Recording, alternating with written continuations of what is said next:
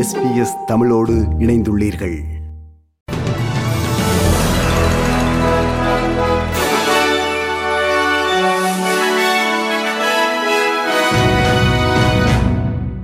நேயர்கள் அனைவருக்கும் வணக்கம்.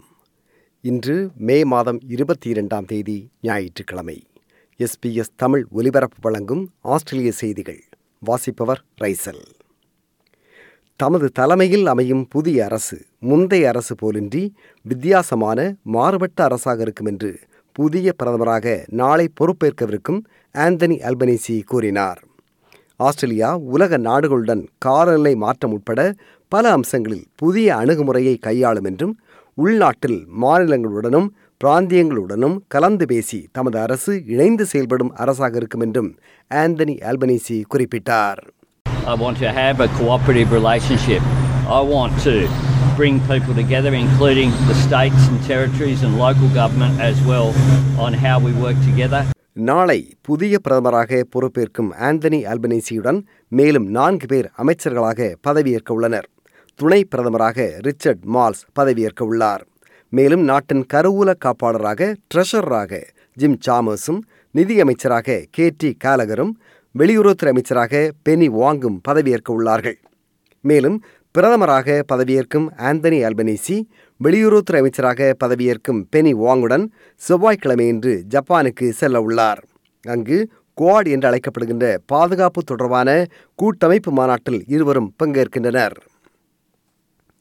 தற்போதைய வாக்கு எண்ணிக்கையின் கணிப்பின்படி லேபர் கட்சி எழுபத்தைந்து இடங்களை பெறக்கூடும் என்று தேர்தல் ஆணையத்தின் இணையதளம் கூறுகிறது. தனிப்பெரும்பான்மையுடன் ஆட்சி அமைக்க ஒரு கட்சிக்கு எழுபத்தி ஆறு இடங்கள் தேவை என்பதால் கூட்டணி அரசு அமைய வாய்ப்பு உள்ளது. ஆனால் லேபர் கட்சி எழுபத்தி ஏழு இடங்களை பெறும் என்று லேபர் கட்சி நம்பிக்கை வெளியிட்டுள்ளது. தேர்தலில் தமது கட்சி கண்டிருக்கும் தோல்வியை பிரதமர் ஸ்காட் மோரிசன் மீண்டும் ஒத்துக்கொண்டார். கடந்த தேர்தலில் தமது கட்சி வெற்றியை எப்படி ஒத்துக்கொண்டதோ அதுபோன்றே இம்முறை தோல்வியையும் தாம் முழுமையாக ஏற்பதாக குறிப்பிட்டார். ஹொரைசான் சர்ச்சில் இன்று கிறிஸ்தவ வழிபாட்டில் கலந்து கொண்ட பின்னர் கோவில் வழிபாட்டுக்கு வந்த உறுப்பினர்கள் மத்தியில் பேசும்போது பிரதமர் ஸ்காட் மோரிசன் இப்படி குறிப்பிட்டார் The last election, um, we really understood that it was for such a time as this, and uh, now we both know it was for such a time as that. சமீபத்திய liberal கட்சியின் வரலாற்றில் national liberal கூட்டணி கண்டிருக்கும் மிக மோசமான தோல்வி இது என்று பார்க்கப்படுகிறது. நாடாளுமன்றத்தில் லேபர் கட்சியின் தலைமையில் புதிய அரசு அமைந்தாலும் லேபர் கட்சி சுயேட்சை நாடாளுமன்ற உறுப்பினர்களின் கருத்துக்களையும் மனதிற்கொண்டே புதிய கொள்கைகளை வகுக்க வேண்டுமென்று சுயேட்சையாக வெற்றி பெறும் நிலையில் இருக்கும் டாக்டர் மோனிக் ரேயான் கூறினார்.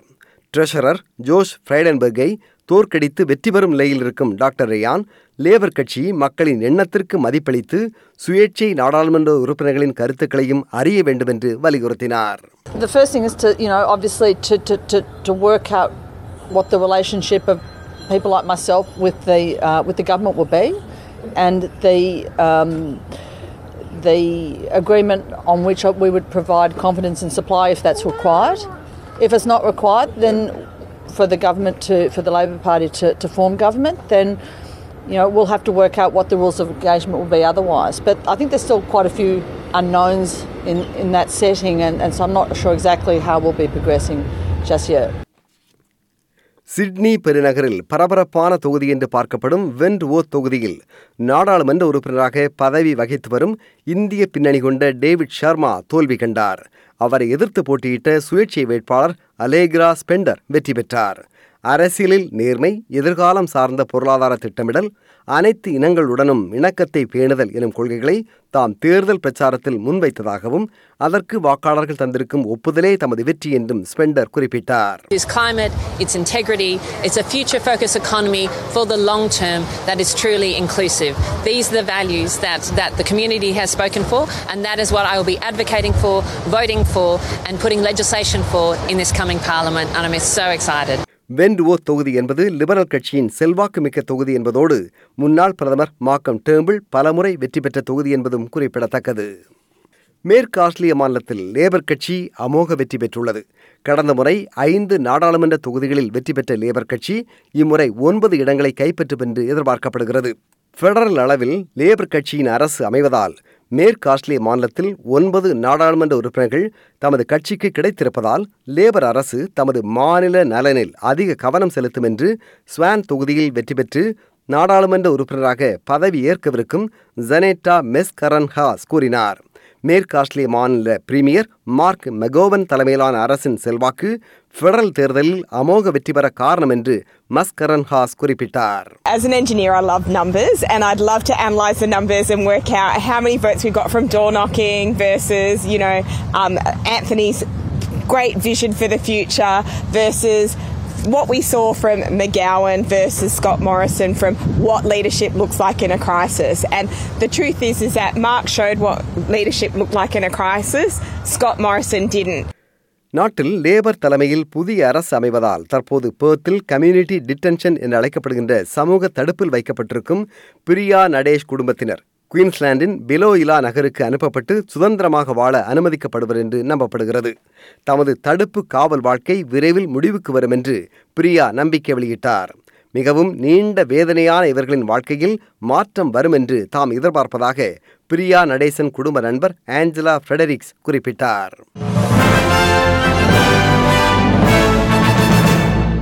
இனி இன்றைய நாணய மாற்று நிலவரம். ஒரு ஆஸ்திரேலிய டாலர் எழுபது அமெரிக்க சதங்கள் இருநூற்றி நாற்பத்தொன்பது இலங்கை ரூபாய் அறுபத்தி ஏழு சதங்கள் ஐம்பத்தி நான்கு இந்திய ரூபாய் எழுபத்தைந்து காசுகள் தொண்ணூற்றேழு சிங்கப்பூர் சதங்கள் மூன்று புள்ளி பூஜ்ஜியம் ஒன்பது மலேசிய ரிங்கித்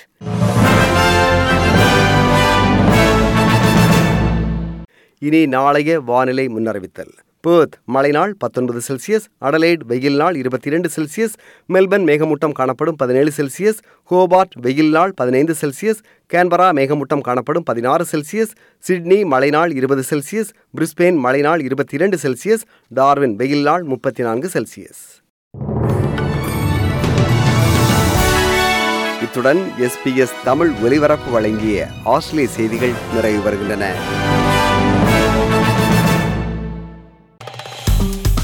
விருப்பம் பகிர்வு கருத்து பதிவு. லைக் ஷேர் காமெண்ட் எஸ்பிஎஸ் தமிழின் ஃபேஸ்புக்